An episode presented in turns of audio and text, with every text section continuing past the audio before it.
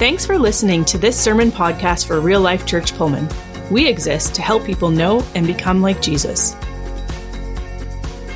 Hey, we are jumping into a new series. This is, it seems so weird that it's December and Christmas is around the corner because it just doesn't feel Christmassy when it's so warm and there's green grass everywhere. It seems kind of unusual to not have uh, any bit, bits of snow really yet this year. And so, it is, though. It is the Christmas season, and we are going to go into uh, kind of a fun Advent series, kind of leading up to the birth and celebration of Jesus. And so this season, we're kind of taking a different approach. We're talking about the idea that everybody likes to know where they're from, right? And I think uh, probably all of us have done a little bit of uh, ancestry or family uh, lineage kind of research, or someone in your family has, especially with the ancestry.com and the other sites like that, just out of curiosity to kind of see, like, hey, where, where are my people from? And it, it's nothing new to us. Since the beginning of time, people have cared deeply about where they came from, about who their people are. And part of that is because th- there's this sense that where you come from and who you came from, it tells you a little bit about who you are.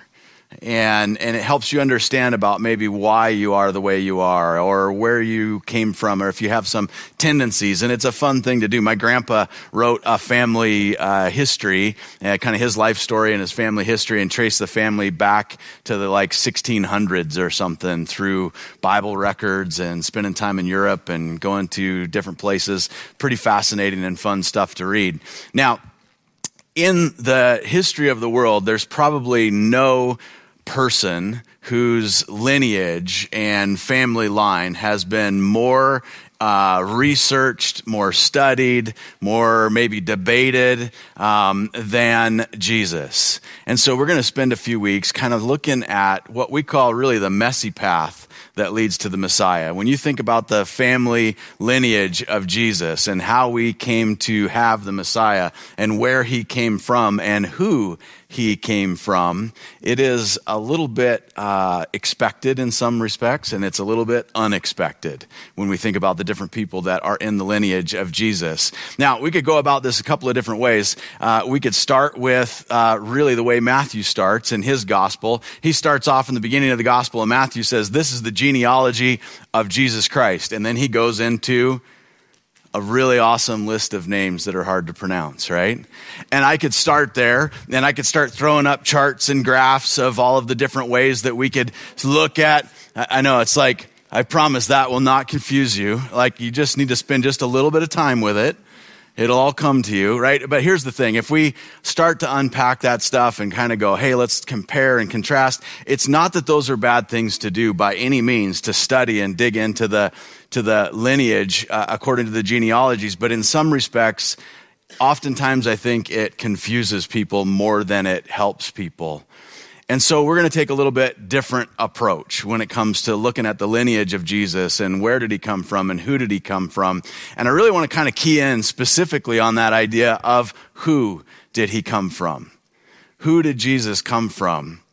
And why does that matter so much? Because when we look throughout the Gospels in particular, uh, we see that people from all different walks of life, from all different ages, from all different kind of socioeconomic spots in the culture, all had an idea of who they thought uh, the Messiah, Jesus, was going to come from. And so I want to just take a look at that so that we can see for our own eyes and hear with our own ears how people responded when they experienced an encounter with Jesus. Like, what did they think? And then we'll kind of backtrack and unpack that. So, we're going to be spending time in the book of Matthew.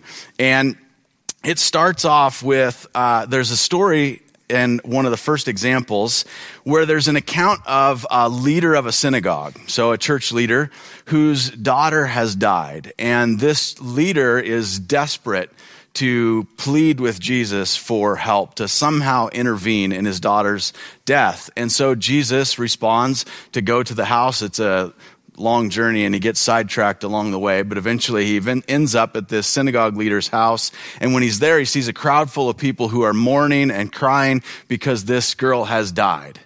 And he goes into the house, or actually approaches the house at the beginning, and he tells everybody there, hey, don't panic, everything's going to be okay, she's just fallen asleep. And they actually respond by laughing at him and mocking him because they say, apparently you don't know what a dead girl looks like because she's gone. And they literally ridicule him for saying that she's fallen asleep. He walks into the house, he reaches to the girl's hand, it says in the gospel, and he takes her hand and she stands up. And, and walks out alive with him. And the story of this miracle spreads like wildfire throughout the land. People start hearing about this amazing miracle that happened for this leader of the synagogue for his daughter. And then as Jesus leaves that house, there are some blind men he encounters. And that's going to be our first little glimpse at who people think Jesus came from. Matthew 9 27. It says, As Jesus went on from there, two blind men followed him, calling out, Have mercy on us, son of David. And then we have another account later on in the Gospel of Matthew. Uh, in this particular one, there is a uh, man who was possessed by a demon. He was also blind and couldn't speak. And some people mercifully bring him to Jesus to see if there's anything that he could do to help this man? Well, Jesus helps him and he gains his sight, and then the people watch on as not only this man sees for the first time, but begins to speak it's a pretty overwhelming experience for the people that have known this man and carried him to Jesus. And Matthew 12 23 kind of recounts how they respond. It says, All the people were astonished and said, Could this be the son of David? So later on, again, in the Gospel of Matthew, the disciples are traveling north of the Galilee region, the Sea of Galilee. So this is way north of Jerusalem, up in the kind of mountains and low, uh, low hill country. And they're traveling up there. And this time, they encounter a person that's not an Israelite. This is a woman who's a Canaanite woman, so she's a Gentile, not a Jew. She did not grow up hearing the stories about who the God of the Israelites were. She grew up in a pagan culture with multiple gods, but she knew nothing of who God was. But her daughter had been demon possessed and tormented, and she did what any good mom would do when your kid is suffering and miserable. You do anything you can to try and find a way for help. And she had heard stories about Jesus. And so she brings her daughter to Jesus and pleads with him for help. And, and here's what this Canaanite woman has to say in Matthew 15 22. It says a Canaanite woman from the vicinity came to him, crying out, Lord, son of David, have mercy on me. My daughter's demon possessed and is suffering terribly. Now there's a different story. This time, this one happens down in Jericho. So we were way up north of the Galilee. Now uh, Jericho is now well uh, east of Jerusalem. Jericho is kind of uh, what you can think of as like the uh, Palm Springs retirement community of Jerusalem. Uh, and totally different crowd, uh, kind of the elite religious leaders. Many of the priests and uh, religious leaders of the day had homes there, and and so as they're leaving Jericho, there is someone there. And it goes like this in Matthew 20, verses 29 through 31. It says, As Jesus, as Jesus and his disciples were leaving Jericho, a large crowd followed him, and two blind men were sitting by the roadside. And when they heard that Jesus was going by, they shouted, Lord, son of David, have mercy on us.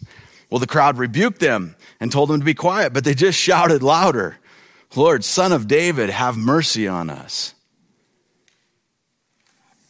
Then, well into Jesus' life, near the end of his time on earth, there's a story of him famously entering Jerusalem on a donkey. We know it as the story of the triumphal entry. And in that story, now it's not just a, a synagogue leader or a, a, Gentile woman or a blind person. Now it's not just an individual or a couple of people calling out about who he is and where he came from. It, it's hundreds, if not thousands of people lining the streets shouting these things out to him. In Matthew 21, verse 8, it says, A very large, a very large crowd spread their cloaks on the road, while others cut branches from the trees and spread them on the road. And the crowds that went ahead of him and those that followed shouted, Hosanna to the Son of David. Blessed is he who comes in the name of the Lord. Hosanna in the highest heaven. Now, Hosanna is not a word many of us really understand or know what it means. We're familiar with it probably mostly because we've sung it in a worship song or we've heard it in a church setting um, but we don't really know what it means. It's not a word that translates easy to a clear English understanding, which is why it says Hosanna and not tried to translate, right? The, uh, probably a, a fair translation is something like Savior or Save Us. And so we're seeing literally hundreds, if not thousands of people in the city of Jerusalem line the streets and shouting out to, to Jesus as they see him, Savior, Son of David, save us, son of David. These are the things people say when they see him. It carried on all the way to the temple court,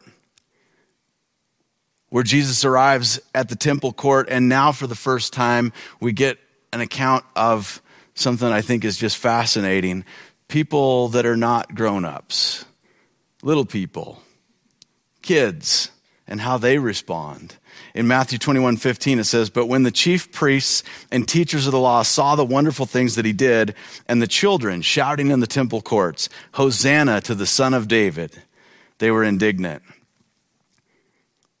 Later on, Jesus is surrounded by a group of Pharisees. Remember, these are the scribes, these are the, uh, the religious uh, Bible teachers and interpreters. They, these, these were the experts in the scriptures. And he's surrounded by them, and he asks them, who do they think the Messiah is? Like, who do people say the Messiah is? Where do people say that he's going to come from? In Matthew 22, 42, it says, What do you think about the Messiah? Jesus is asking him, Whose son is he? In other words, whose uh, who's, what family is he going to come from? And they say, the son of David. All throughout the Gospel of Matthew, and you'll find as you go through the rest of the Gospels, you'll see this occur over and over and over again. People think that the Messiah is the one that would come from the son of David. Now, it's pretty interesting. There's there's a couple of really cool takeaways as we kind of look at that little adventure of who people think he's going to come from. One, that we see this cross section, whether it's young kids, whether it's Gentiles that didn't grow up knowing the stories of the God of the Israelites, whether it's a religious leader, whether it's the Pharisees that know and interpret and study the Bible, whether it's blind men that have never, never probably even had an opportunity to read or see or hear much of the text spoken or taught across the board men, women, children, people from all different walks of life, when they hear about who Jesus is, they, they say with this anticipation, could it be? Could he actually be the son of David? Now, here's the thing that I think is really fascinating. All of these stories that we just talked about, all of these occurrences of people interacting with him, thinking that it could be the son of David, happen a thousand years after David's reign. I don't know about you. I don't know much about what happened a thousand years ago.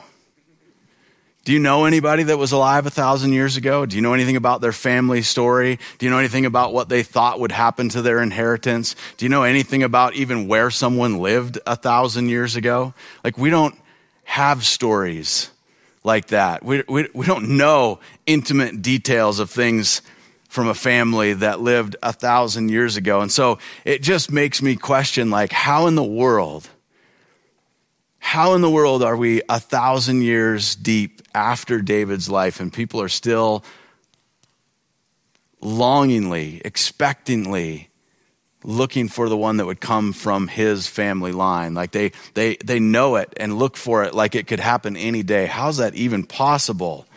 And I, I just want to say that, like, in order to kind of dig that out a little bit, let's talk about who David is and a, a, little snapshot of what his life is like because it's a pretty important thing that a thousand years deep, people still think the Messiah is going to be from his lineage, which means there's something pretty unique about this guy that his life and who would come from his family line is still hanging around a thousand years later made a heck of a mark. And so, in fact, if you do a little bit of research, you'll find that David is the most written about character in all of the Bible. He's the most developed character. There are more pages and words devoted to him and his story than any other person in the Bible except Jesus. of all other characters in the history of history, no one is as developed and written about and told about as David. And I think there's a lot of reasons for that, but probably most of all is, is the fact that with David, God is introducing something new. He's, he's introducing a new value system different than that of the people. He's introducing a new type of leader, a new way to serve and guide and direct the people than what they were familiar with. And so I, I think also one of the things that God was doing with David's life is he was giving people hope like he had never given them hope before. And so let's look a little bit at David's story. Uh, first of all, David was not the first king of Israel. You may be familiar. That was Saul. And uh, Saul and David couldn't be much different uh, in every respect uh, character, integrity, physical appearance, you name it. Like they were very, very different people. Saul was not uh, that great of a king. And eventually, God spoke to the prophet Samuel who was the man that was listening and speaking for God at the time, and told Samuel, It's time for Israel to get their true king. And so he directs Samuel to go and find a man named Jesse in a town called Bethlehem. You've probably heard of that one, especially this time of year. And he says to go find this man named Jesse in Bethlehem, that he has many sons. And he says, From among his sons, you will find the true king of Israel. And so Samuel does just what he's instructed to do. He goes and finds Jesse. And you may be familiar with the story. Jesse brings out his sons, and Samuel goes up to him and he says, You know, he looks at the first guy and it's like tall, dark, and handsome, strong. He looks like a king. I mean, this is surely this must be the guy. And God says, No, that's not the guy. And he gets to the next one. I mean, surely this must be the guy. Nope, that's not the guy. This goes on for a minute. And then God sort of does this cool thing. In the middle of this little process, God interjects and gives Samuel a tip, a little bit of insider information that is really like a, it's kind of like a turning point statement. There are some of these statements that, that you can read about God and what God says in history. This is one of the things that God says in history that is like, this is a benchmark kind of statement where, where he's making clear it used to be like this. It's never going to be that way again. It's always going to be this way. Like it's this big game changer statement. So Samuel is looking through Jesse's sons to choose a king. God intervenes in 1 Samuel 16 7 and says this. But the Lord said to Samuel, Do not consider his appearance or his height, for I have rejected him. The Lord does not look at the things that people look at. People look at the outward appearance, but the Lord looks at the heart. We've probably heard that before, some of you, or heard the concept before, and it's like it just sort of sounds like a nice thing to say. What you don't understand is that was an absolute game changer thing for God to say. And so Samuel continues to go along with uh, going through the sons of Jesse, trying to figure out which one of these is going to be the king. And it says that, that Jesse had brought before him seven of his sons which is pretty interesting to me. I think no coincidence because in the Bible, seven is a really important number. It represents completion. And it's as if God was actually allowing Samuel to go through this process so that he could recognize that, like, none of these seven, in other words, like the way that people choose kings is completely wrong.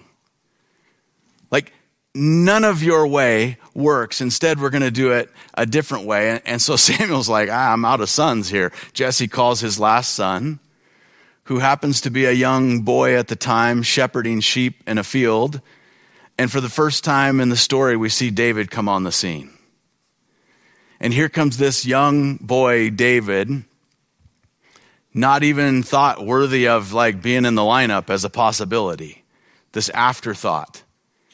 And David comes in, and God makes it clear to Samuel that that's my guy. And Samuel had to thought for the moment, like, I, you really mean what you said. You don't pick them by the way they look. Right? Like, I've, okay, I'm, I'm starting to put together what you mean. And so Samuel does something with David that uh, has been done throughout history for the priests of Israel.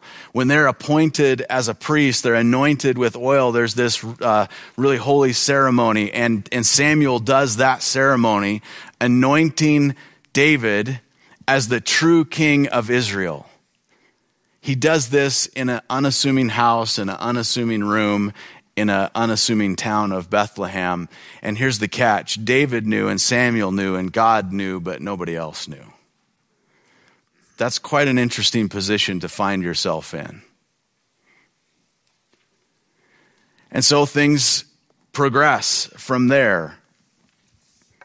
Turns out that David becomes a very, very special king. The stories of his life are, are so important, they stood out above all the other kings that Israel's ever had. And, and, and they're preserved and kept not just because they were important stories, but I think it had a lot to do with the significance of David's humble beginning.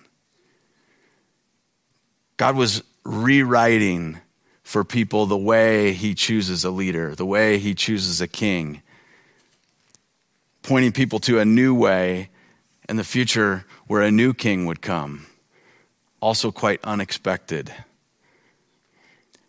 So the cool thing about David is he's he wasn't groomed to be a king. He wasn't a, a, career politician. He didn't have all of the right looks or the, the right lingo. He was just a humble guy that was willing to serve and he was willing to wait on God. And, and as he's chosen by God, God continues to protect him and elevate him. And, and the differences that show up between Saul and David are enormous. You could probably write pages and pages of all the ways they're different. And eventually, eventually, Saul comes to hate David.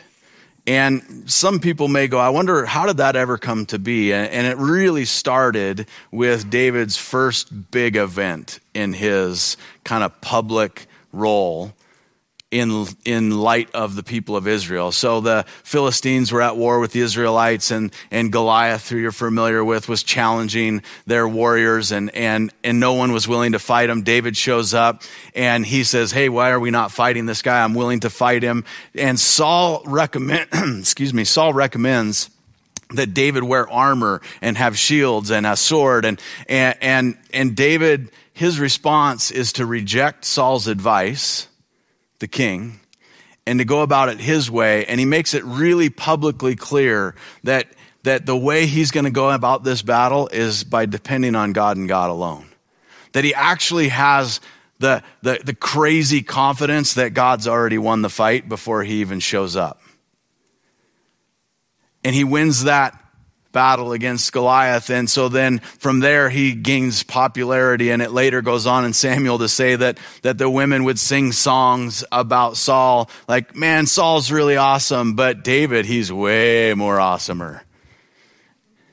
And the songs would go on. Well, that began to breed this jealousy and hatred in Saul to the point that it literally drove him mad, trying to rid himself of this beloved David. What's fascinating about David is even through this horrible time in his life when he's persecuted, when he's living on the run, when he's hiding, when he's fearing for his life, his character stays the same. He has this crazy audacity to actually believe that God is God and he's not. And we can sort of laugh about that on the inside because it's like, well, yeah, duh. And it's like, but it's not duh. People didn't live that way. People lived like they sort of called the shots in their life. He'd been appointed and anointed by a prophet of God as the king. He knew he was the king, but he was like, I'm not going to be king until God tells me it's time for me to be king. And until then, he's got a guy. And I'm going to let God be the judge of that. I'm going to let God deal with God's business, not me deal with God's business. My job is to get up today and just follow the Lord. And he actually lived that way eh, to the point where he even had opportunities to kill Saul, and he didn't take those opportunities because he knew that God was God and he's not. Well, eventually, Saul dies, and even then, in his death, David mourns the death, who's really someone who is a bitter enemy of his, but he's mourning because this is a man who was a king for God's people. And in that, there's this reverence and respect, and he mourns the loss of Saul. And, and then David goes on to grow in his leadership. And eventually, by God's grace and with God's help, the tribes of Israel are united. David becomes king over all of Israel he sets up Jerusalem as the capital of Israel. And, and later into his life, there is this actual time of peace. And, and it gets to a spot where David is sort of sitting back, evaluating his life, kind of looking at how good God has been to him. He hasn't been perfect. He's certainly made some mistakes, but in the midst of his, the scheme of his life, He's looking at how good God has been to him. And he starts to find himself thinking like, look at all I have. Look at how good God has been to me. Look at this palace. Look at this city. Look at the everything I've got. And here, God has no house. And he has this idea, this dream to build God a house.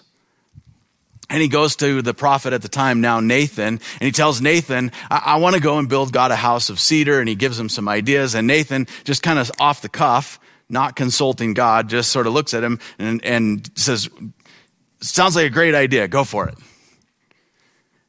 Well, then God has a little conversation with Nathan.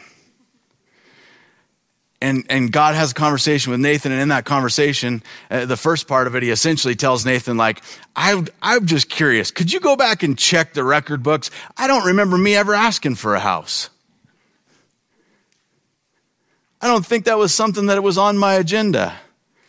And so he tells Nathan to go back and talk to David. You need to reroute him because this is not what he needs to be focused on. He doesn't need to be building me a house. And then he goes on to tell him something else, which I think is pretty fascinating. In, uh, for, or sorry, Second Samuel chapter 7, picking up in verse 11, this is kind of the rest of the instruction that God gives to Nathan to tell David. Okay, so he says, The Lord declares to you, that the Lord Himself will establish a house for you. When your days are over and you rest with your ancestors, I will raise up your offspring to succeed you, your own flesh and blood, and I will establish his kingdom. He is the one who will build a house for my name, and I will establish the throne of his kingdom forever. And man, here's the good stuff. Like this is this is the meat and potatoes kind of stuff that have caused people to hang on to who's going to come from David for over a thousand years. Is because God comes to David and says, "No, no, no, no. Your life, your story's not going to end with you doing something great for me. You're just a piece of the story that I'm telling." And I want people to always remember this promise I'm going to make you from your own flesh and blood. In other words, from your lineage, from your seed, from your family. One is going to come that is going to establish a house for me, a permanent house for me, and a kingdom that won't be just temporary, but it is going to be forever. And people latched onto that promise to the tune of hanging on to it with anticipation for a thousand years. That from David and from his family line would come someone who would establish the reign of God forever. Right? Now, here's the cool part they, are living expectantly on the lookout like could it be? Can you imagine you go back and you think about all those encounters that we read about in the beginning. People actually living like could it be? Could could this be the promised son of david? Could this be the one? Could he be the son of david? How many times had they wondered that? How many people had maybe caught their attention? They were longing for this humble king who would follow in the footsteps of david who would wait on God, who would let God be God, trust God's timing, trust God's plan, and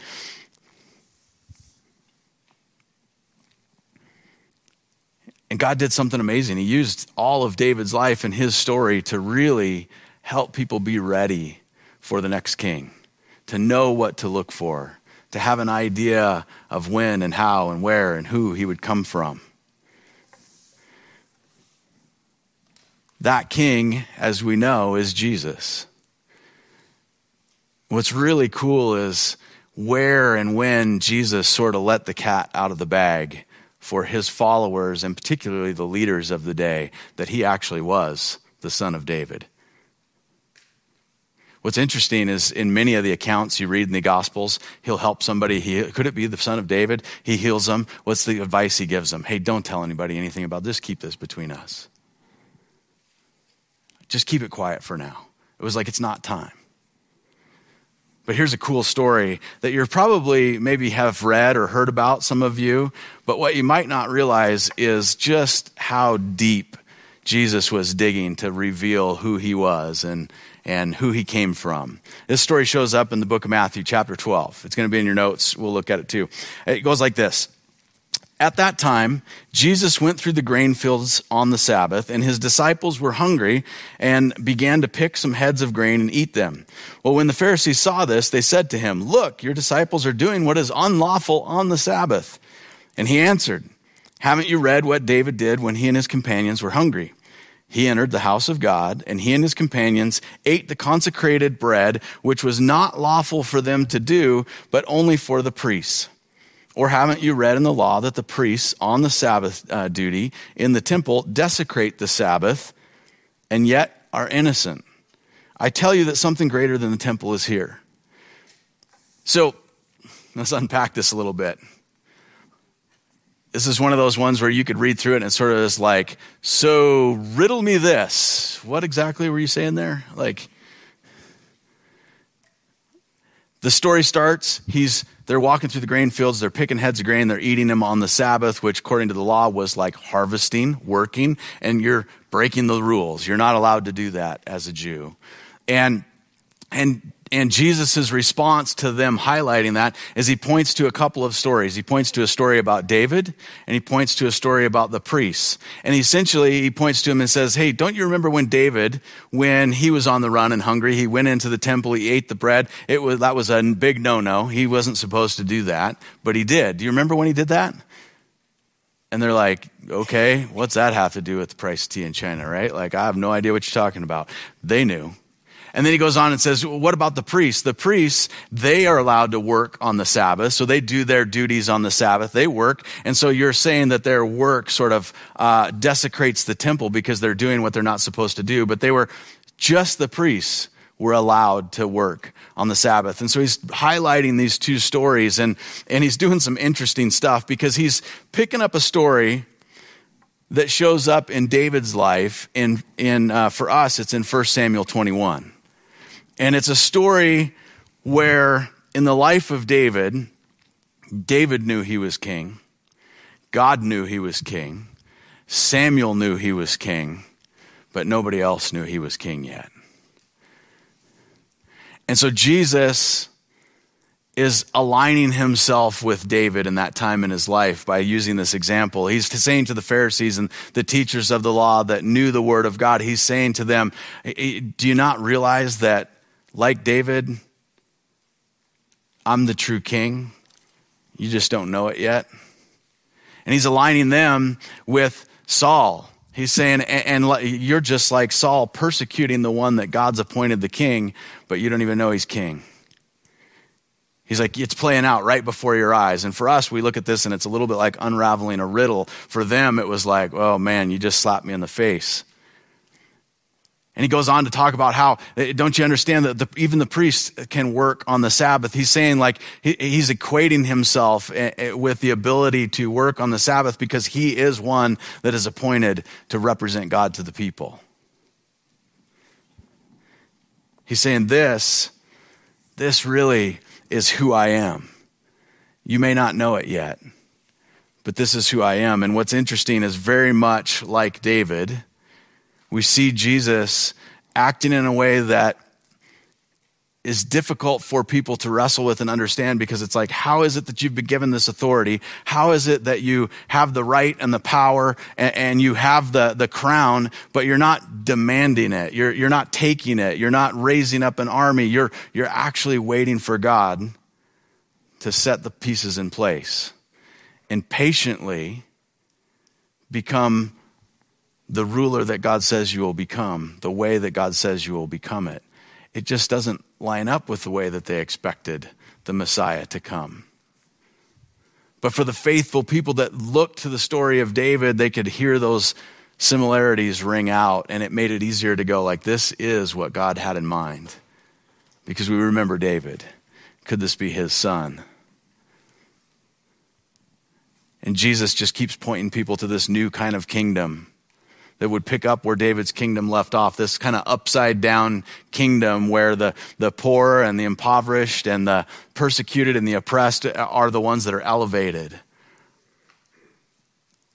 If you haven't read the um, Beatitudes in the beginning of Matthew 7 for a while, go back and read those again and think about what exactly Jesus is saying. Like, he, he, he's, he's proclaiming this new kind of kingdom. He's trying to help pave the way. Like, do you understand what it's going to be like to be in this kingdom? And the people you wouldn't expect to be excited about having an authoritarian king are really excited. One who would reign with mercy and grace and justice. So it helps you understand a little bit why, when you read through the Gospels, people are going, Could this be? Could this be the son of David? Could he be from the line of David? The thing that really sticks out to me, and we're going to kind of wind down and have communion together here in a minute, but the thing that just really sticks out to me about this is that the way that the amount of anticipation that people lived with, that somehow little kids knew to sing Savior, Son of David. That somehow a Canaanite woman who didn't grow up knowing who God was knew that there was something special about the one that would be called the Son of David. That, that blind men who were demon possessed, who were mute and couldn't speak, like somehow they knew there was something special about one that would be called the Son of David. And so I just want to say, as we get ready to take communion together this morning, I just want to say that as we're going into this season of Advent and we've got Christmas coming up here at the end of the month and there's all kinds of things that we look forward to and anticipate. I just wonder are we anticipating the birth of Jesus? Are we anticipating and, and excitedly looking forward to, like, we get to celebrate the one that came as the Son of David? You think about the excitement and the energy and the joy and the awestruckness that people had when they recognized who Jesus really was. Like, let's grab a hold of that and carry some of that with us as we kind of expectedly wait for the Messiah celebration to come at the end of this month. Thanks for checking out this message from real life. You can find out more about us by going to rlcpullman.com or by following us on Facebook or YouTube. Until next time, have a great week.